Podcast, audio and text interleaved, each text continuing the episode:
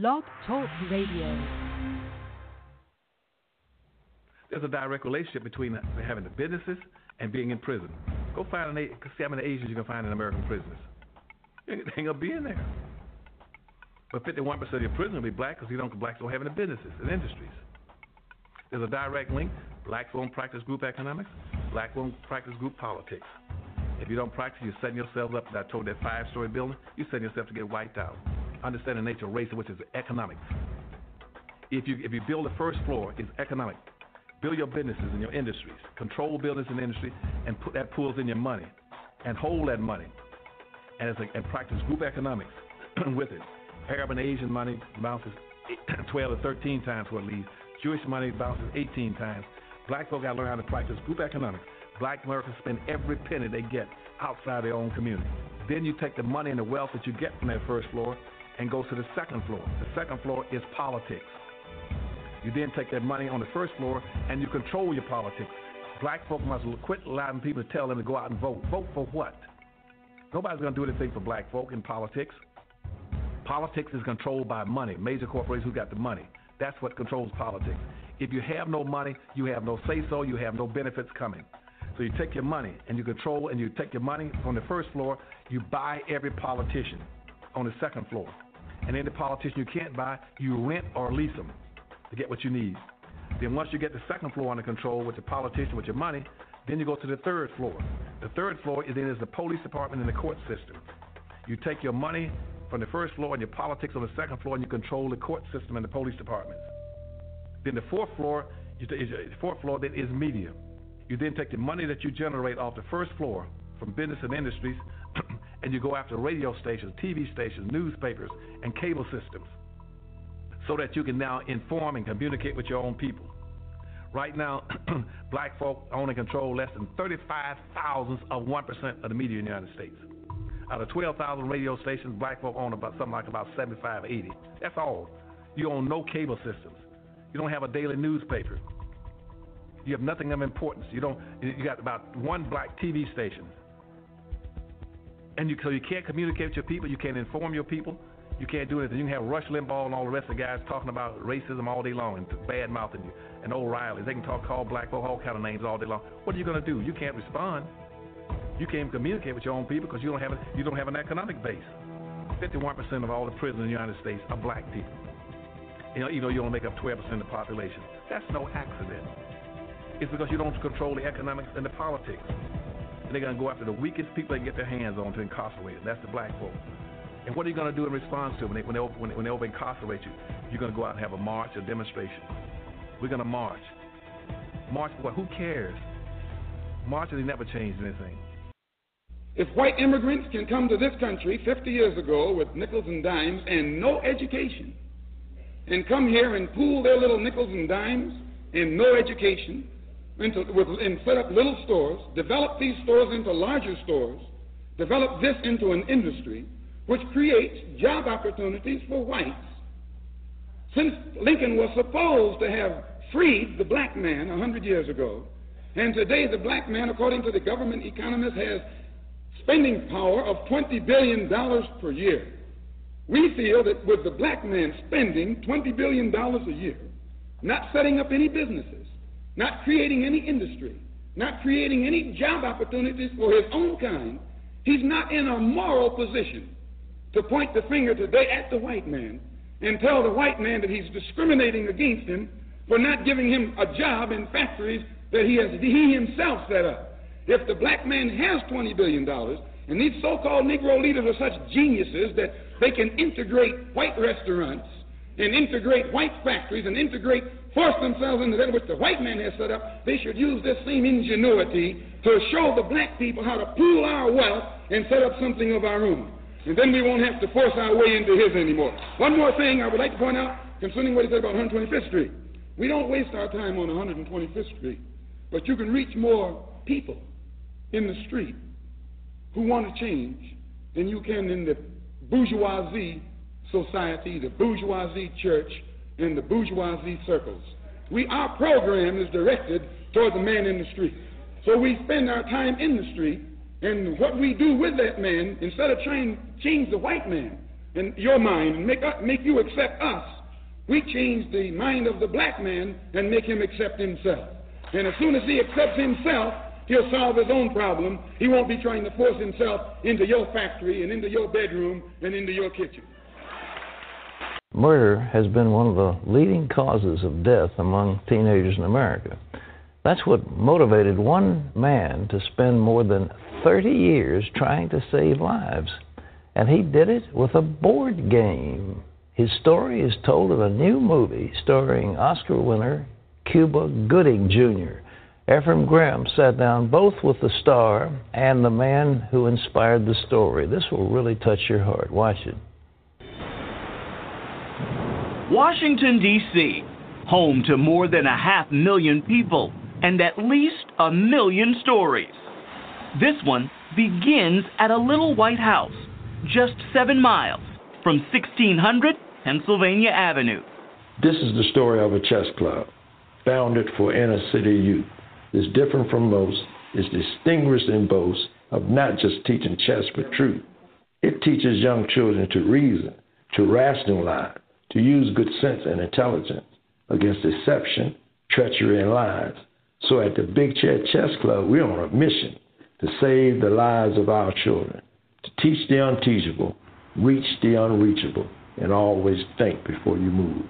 Eugene Brown bought the old house in the early 90s. Louis there, tell him I'm on my way.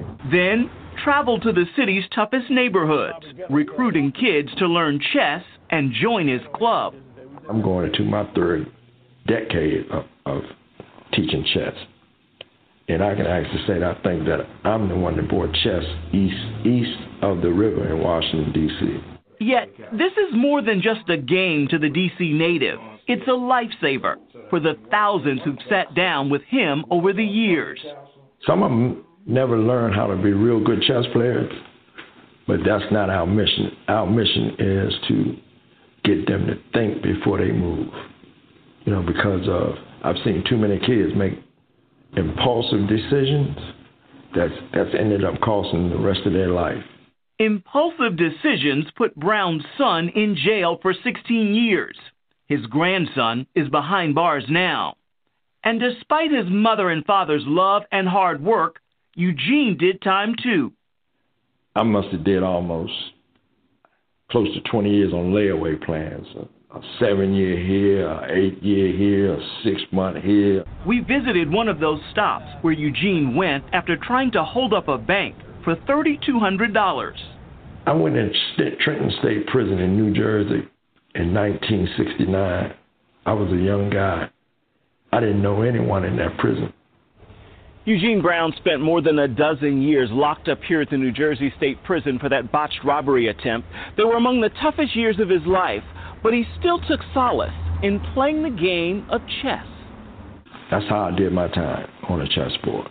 I've seen the Muslims, I've seen the Christians, I've seen the the stick up guys, I've seen everybody had their cliques. And my clique was chess. You know, and that's what that's what I carried around. The big change came when another inmate taught Brown to apply the game to his life. I said, Man, I lost. I didn't know. He said, Man, you never lose. He said, You're either learning lessons or you're teaching lessons. Chess is the only game that can't be won. It can only be played. Just like life. Three stages of life. The, your opening, that's when you're a young fella. The middle game, that's when you like middle age. And the end game. He's been sharing those lessons with children since his release.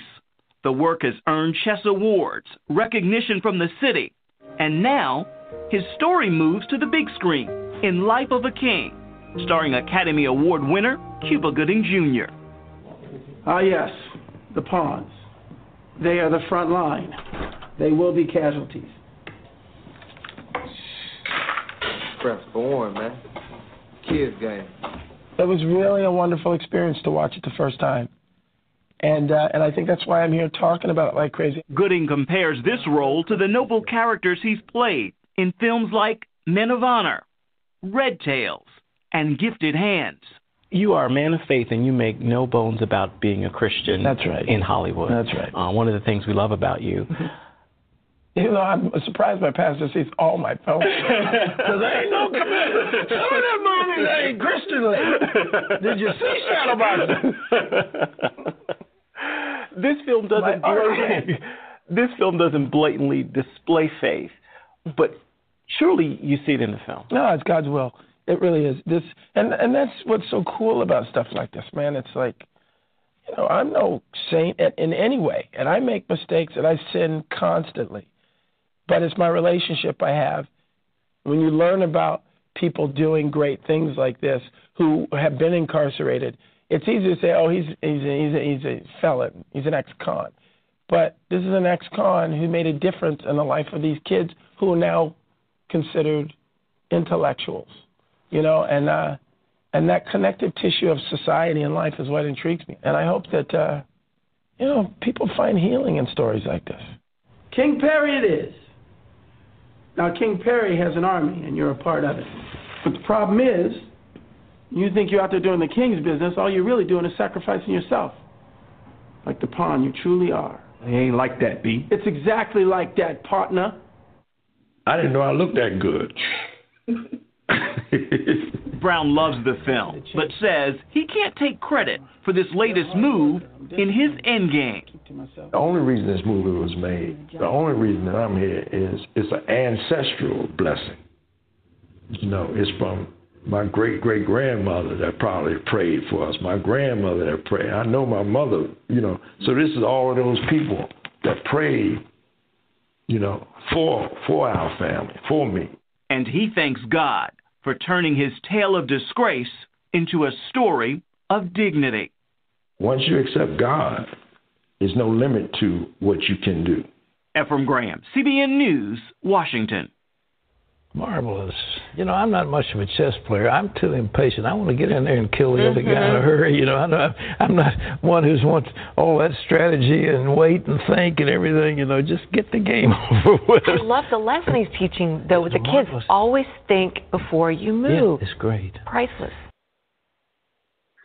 All right, today's it's my house. Um, and I've I've like I've got a, a love affair with chess now. I learned how to play in fifth grade, but basically for the majority of my life thus far, I would play chess very irregularly. I you know I might play it um, an isolated game or two, and then separated by years of not playing. Uh, but um, now I've picked I'm, I'm playing every day now. So I'm playing the computer as well as as, as well as playing playing people online, and um, I'm watching chess movies. That was one which was a very good one. Uh, Life of the King based on a true story. And the reason why I'm into it because I'm looking at chess in a whole new light. You can ach- apply the lessons in the lessons and strategies in chess. I believe to practically every type of situation, or even relationships, in many cases that exist on the planet. Um, and it's a it's a lot to it. Now, today's podcast is titled Phiona uh, Matesi, um, the Queen of Katwe. Live stream number 619-768-2945. I watched another movie. Well, finally watched it. I started watching it once, and then, I don't know, for some reason that night, it didn't hold my attention. But then, when I attempted to watch it again, it did. So, uh, another excellent chess movie based on a true story. Uh, the Queen of Katwe, Katwe spelled K uh, K T W E, uh, produced by Disney, and um, I had some audio. Um, well, put it this way: I wanted to have some audio for this podcast where you can actually hear Phiona Mutesi speak, but um, with my phone, it downloaded some new you know, updates, software updates, so I wasn't able to um, translate it to an MP3 so you guys can hear it today. Anyway, well, so let me read something about uh, Phiona uh, Matesi once again. Uh, very good movie by Disney, and it's uh, titled uh, "The Queen of Katwe." Phiona Matesi, born, they think she's born in 1996, is a Ugandan chess player.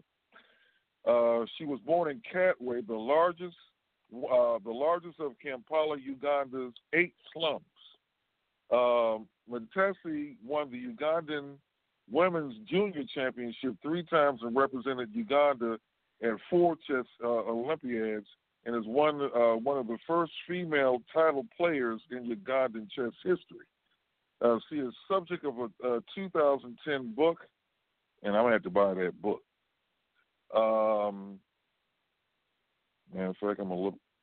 You know my go-to, so is Amazon. Uh, anyway, Matesi grew up in the Ugandan neighborhood of Katwe, and that, you got to see the movie. I'm talking poverty, poverty, and you, you, uh, but you can look it up online as well. Uh, she was roughly three years old when her father died. Uh, her older sister Julia also died of uh, unknown causes. At age of nine, Matesi uh, dropped out of school because her family could no longer afford to send her. Living day to day, Matesi sold maize uh, in, a, in a Katwe street market. Uh, one day, she followed her brother and discovered a project run by Sports Outreach Institute, a Christian and sports mission. Uh, and all right, hold on, a minute. And an afternoon program, or an after-school program, and we're going to be running up some of those out of our one-room schoolhouse. Um, anyway, she discovered she didn't know anything about chess, so somebody taught her how to play chess in this after school program. Now, I, I mentioned this last week. I'm working on um I already got a person to produce it. Uh the board.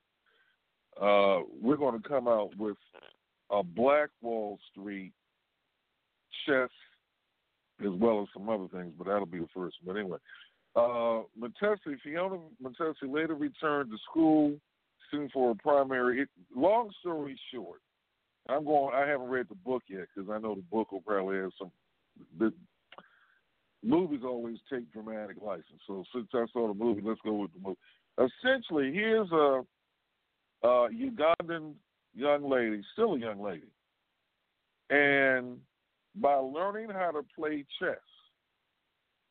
Now, in the movie,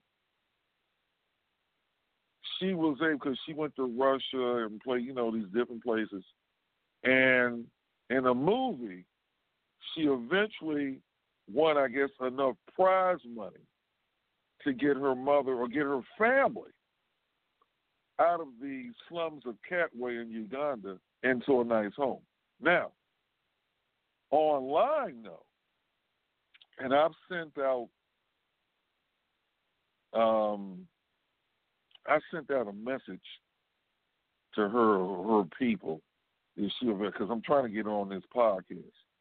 Uh, the only thing is what I've noticed because there's a there's a lot of talent over there in Africa on many different levels, and once once the once they get on the radar, and they're kind of they're kind of hard to get to. But anyway, I put out a, a, a message to her over the weekend. Anyway, so but in real life, um, she uh, was playing. Well, long story short, she got a scholarship to a university somewhere in Washington State, and she's on the chess team there. And I think her um, her chess rating is like uh, oh, I think it's over sixteen hundred. Um, and I think she might because they got differently. They have levels of chess where if your if your rating is high enough, then you can join uh, a chess club.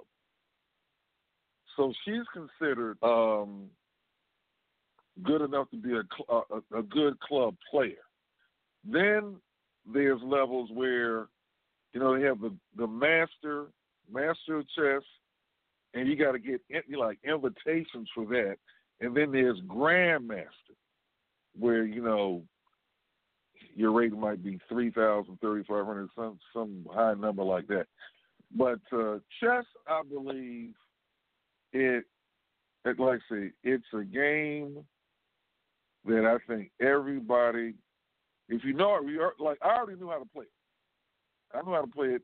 I learned how to play it in fifth grade. But then, when I'm looking at, particularly what I like about this movie, The Queen of Katwe, you know, she's she's studying this stuff, and there's a lot to study. I mean, the board, and the board represents landscape, and every problem that you'll ever have has a landscape. Even when it comes to um, where you live at, it's it's it's, it's on a landscape. The players, what they represent, like I said, you can. It's a lot to it. I'm, I'm, you know what? I'm gonna do some research because eh, there's so much to it. You can actually go grades one through twelve, get a, a high school diploma in that stuff. I mean, it doesn't exist, but there's so much information in, it. and um, a bachelor's degree in it, master's. It, it, there's a lot to it. So she used to, based in the movie, uh, Phiona um, Mutesi, um, studied by candlelight. Books on, um, you know, how to improve her chess game. Uh, and then there's another guy, because uh, I spent the weekend watching these movies on chess.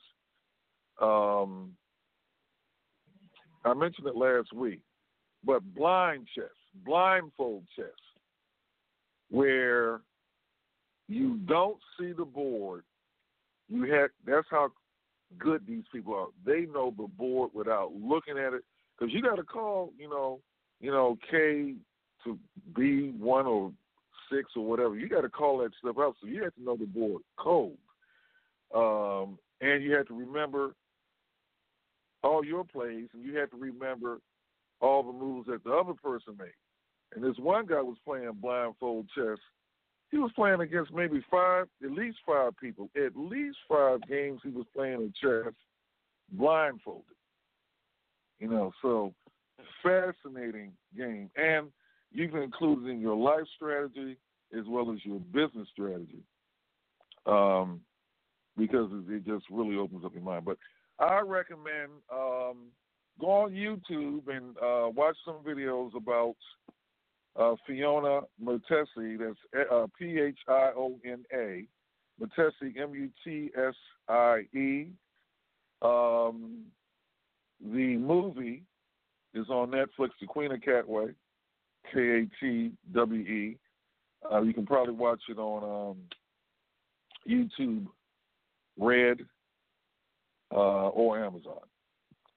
And speaking of which, let me go to my Amazon Kindle on my phone here because somebody wrote a book about. Um, let me see. Okay, Queen. Well, Phiona. Let me put in her name. Phiona. Wrote the name wrong. Mutesi. Let's see what comes back. All right, nothing under that name. Queen of Katwe. Uh,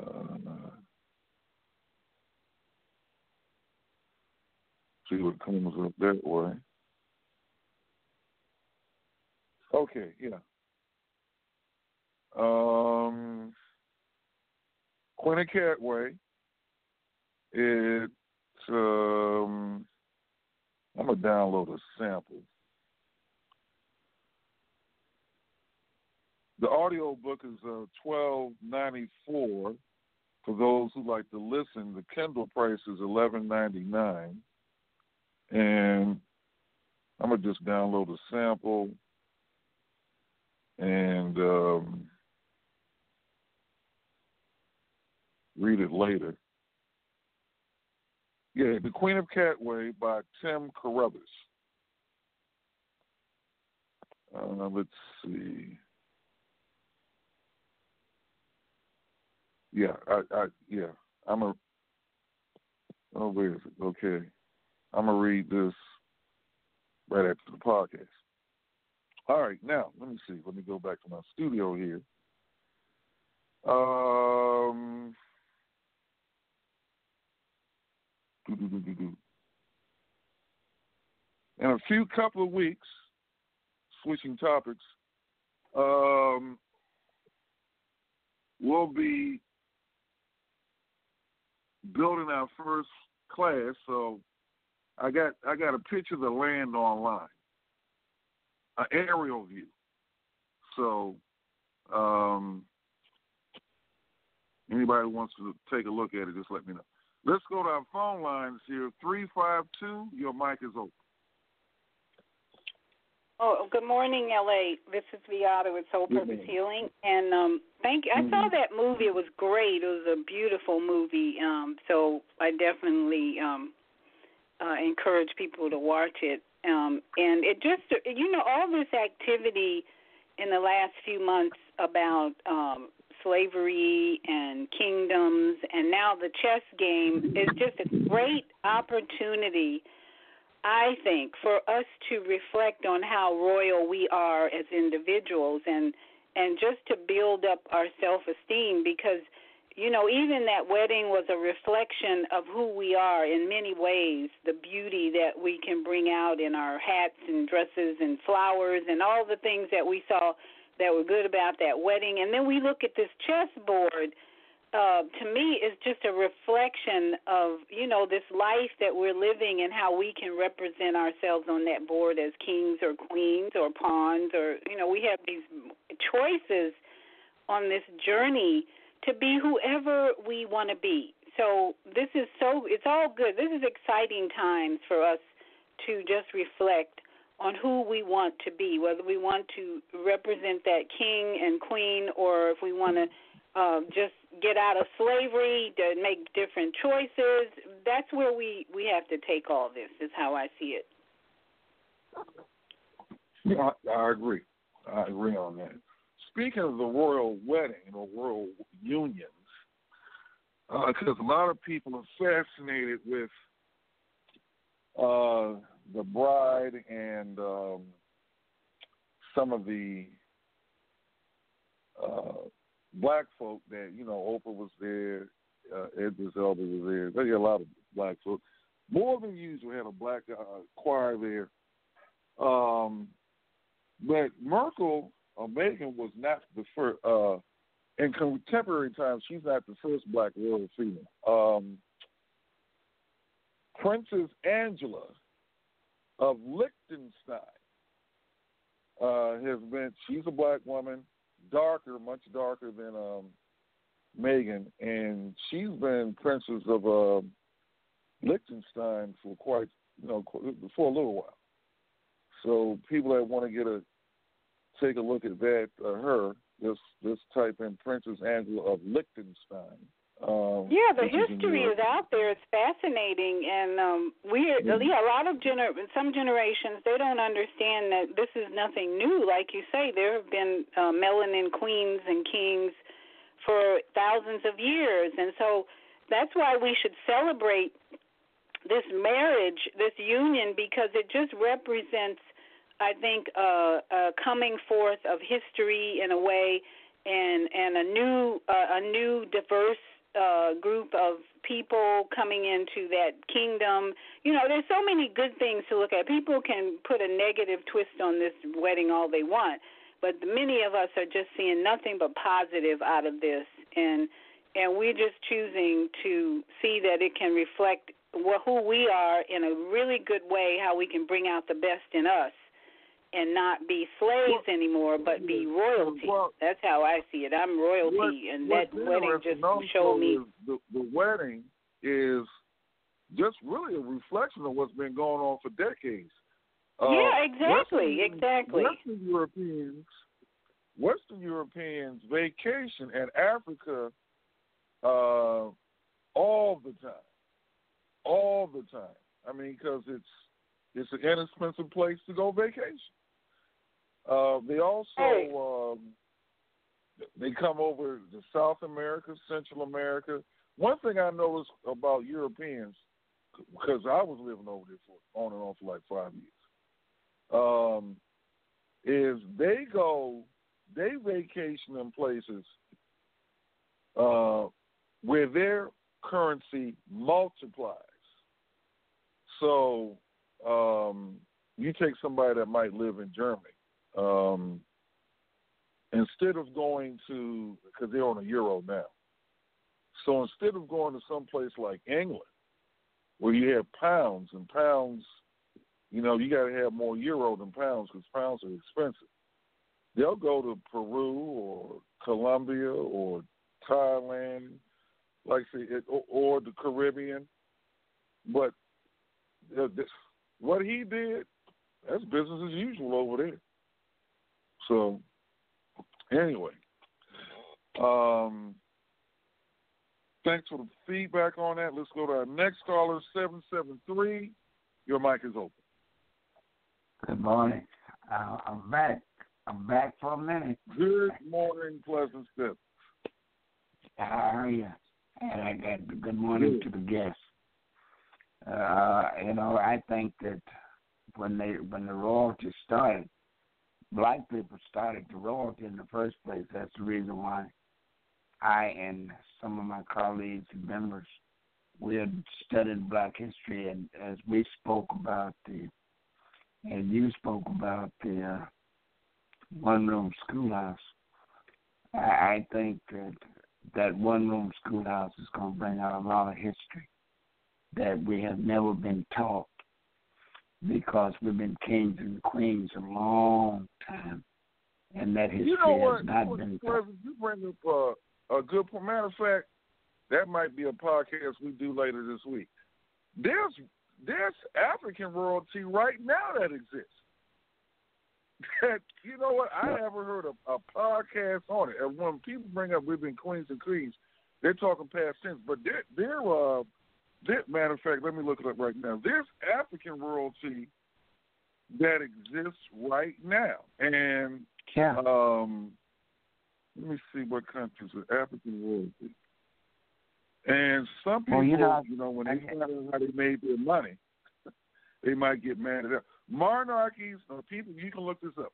Monarchies of Africa. There are many monarchies in Africa uh, defined uh, as either a- actually or nominally self-governing states, territories, or nations on the continent of Africa, where uh, supreme power resides with an individual who is recognized as the head of state.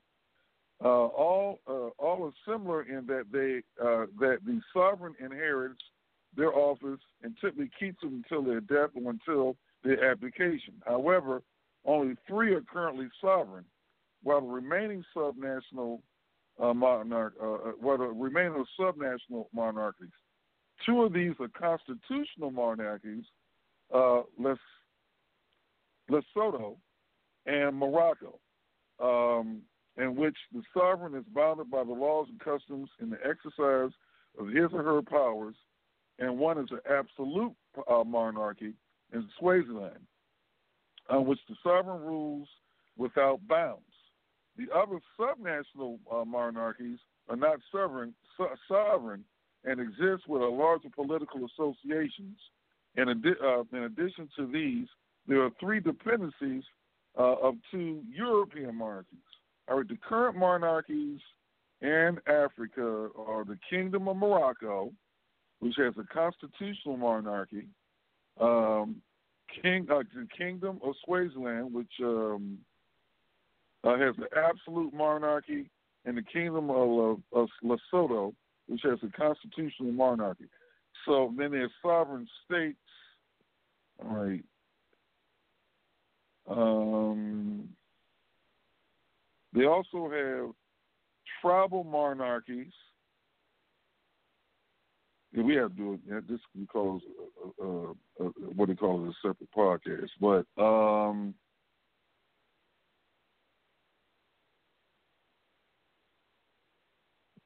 so yeah, African royalty, contemporary African royalty. We'll do a podcast on that later this week. But um, Yeah, a lot of people don't talk about that. No. Anyway, and President, you know. I've been I've been very fortunate. I've got two princes, one in Africa and one in Jamaica, as uh, part of Uh-huh. our organization right now. Uh, I I've been one of the most fortunate. I, I guess people that has created an organization in America that have reached out and we've been able to and bring those people on board with us so that we can help. And I'll and I one some of these times I'm gonna give you her phone number as to where you can po- possibly reach her and uh, have her on the show because she's Okay. really great. She's her father came here to America and he was a king before he died. And uh, she had some of her family. Uh, she had to go back to their past. She had to go back to Africa, and uh, she's now teaching school in Africa. So, and the one that's in Jamaica, uh, she's another princess, and uh, she had to go back over there. And what we did, uh, uh, and we've installed them in the in a position of our organization to become the uh, governors of those countries to where they are living. So I, I, you know, I look at the royalty as being the first to ever get started as royalty because our people was taken and, and put in slavery. Those people that they put in, uh, they enslaved for the bottom of some of those people was kings and queens in the first place.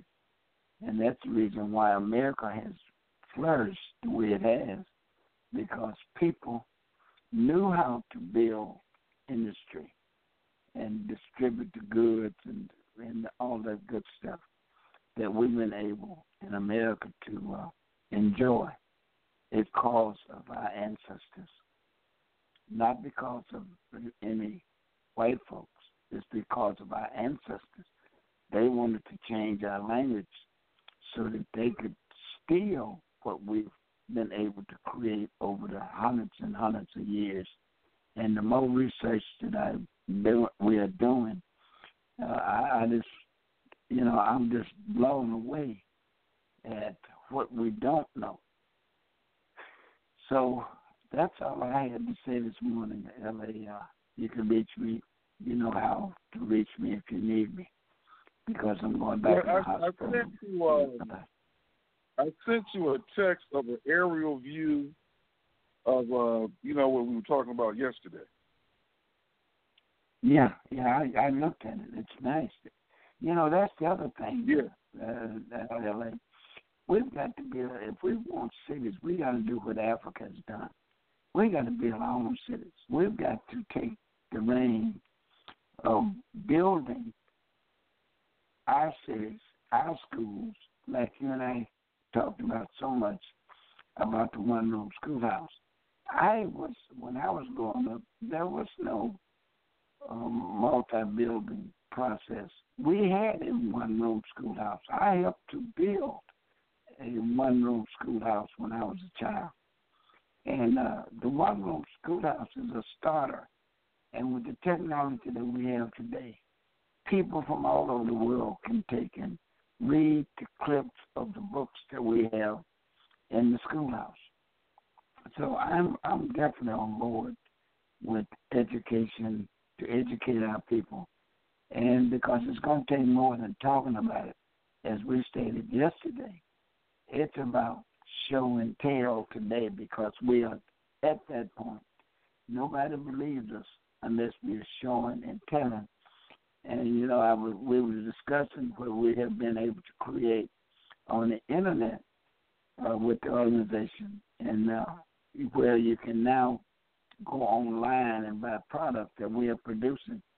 And I think we got about four, four or five uh, uh, industries that we have built and put in. And Al Joe has been a great uh, help in putting all of this stuff on, uh, on on the website, so that we don't have to buy from other people. we can recycle that money and buy for ourselves. Like you and I were talking yesterday, we can build houses without bank financing, and that's what we're going to be venturing out to do. Right, right. You know what? Um, there's a company. I was I got in touch with them about three or four years ago, but um, it's called they call it the Fridge Factory, and they're um, they make solar freezers.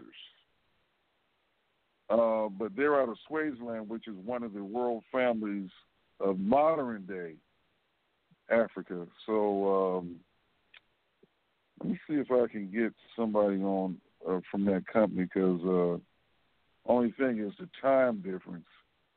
Uh, last time I did a, a podcast with somebody from Uganda, um, I, I had to do it before our regular regular oh, time. Did, uh, yeah, before I forget, did a man, young uh, uh, a teacher from Africa called me yesterday. He's one of my members too. Uh, uh, yeah, yeah, I, I didn't get a chance to return any calls. Maybe we can do a conference call later today. Yeah, uh, he, he's interested what, in what part of Africa is he from? I can't think. I don't. I don't really know because if I tried to say where he's from, uh, I would say he's a king. This man has brought so much to the table. Uh, he's been able to buy a building down the street from the office, and he he's developed a lot. He's teaching college here in Chicago, and I just Mm-hmm. I just feel blessed to have been able to contact like-minded people from Africa because those lies we've been told about people in Africa don't like us is crazy. And uh yeah, our loyalty reaches back way before their loyalty started. And as Elzoya was telling you and was reading off yesterday, I I believe she said that we've had six six presidents before uh, President Obama in America. And she read off why we don't know who they are.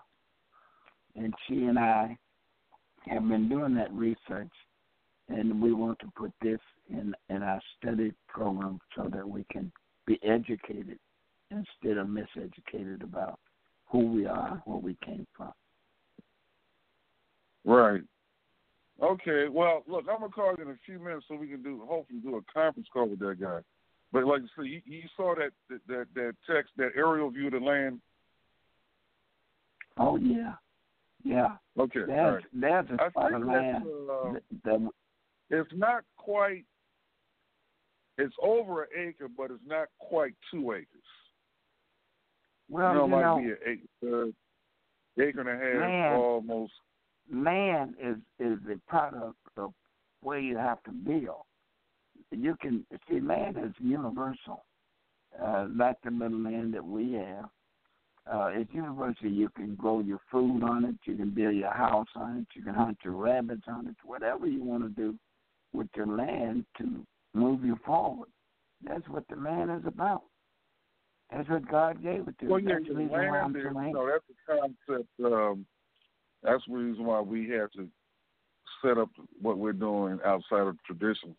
Is land essentially? Yeah. If you got land, you can feed yourself. That's right. That's right. Yeah, you can feed yourself. Without land, I wouldn't be able to do what I've done over the over the seventy years that uh, I've been able to do what I've uh, uh, been able to do what I've uh, launched out to do. And uh, without that land, I never would have got to this point. Right. No. All right. Uh-uh. Well, um, we got a poster. We got the aerial shot online. So um, on that note, we're going to end it for today, and everyone have a good rest of the day.